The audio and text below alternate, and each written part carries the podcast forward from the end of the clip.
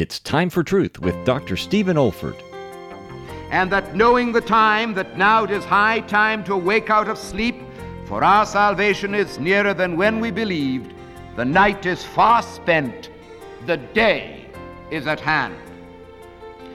The apostle is telling us here that if we know anything of redemptive love toward our neighbors, then we're not going to spend our lives in dreamy unconcern. There is such a thing in the church of Jesus Christ as soul slumber. And it's the unregenerate who should be sleeping, not the saint. He has the sleep of death upon him.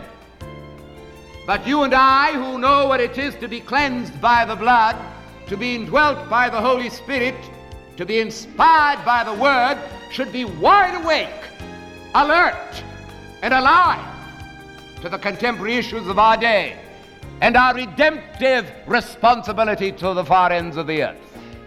It's what I'm calling a vigilant expectancy. This is David Olford. You have been listening to a message from God's Word delivered by my late father, Dr. Stephen F. Olford who went to be with the Lord in the year 2004. If you wish to learn about our online resources or learning events at the Institute for Biblical Preaching, our web address is olford.org. That's O-L-F-O-R-D dot org.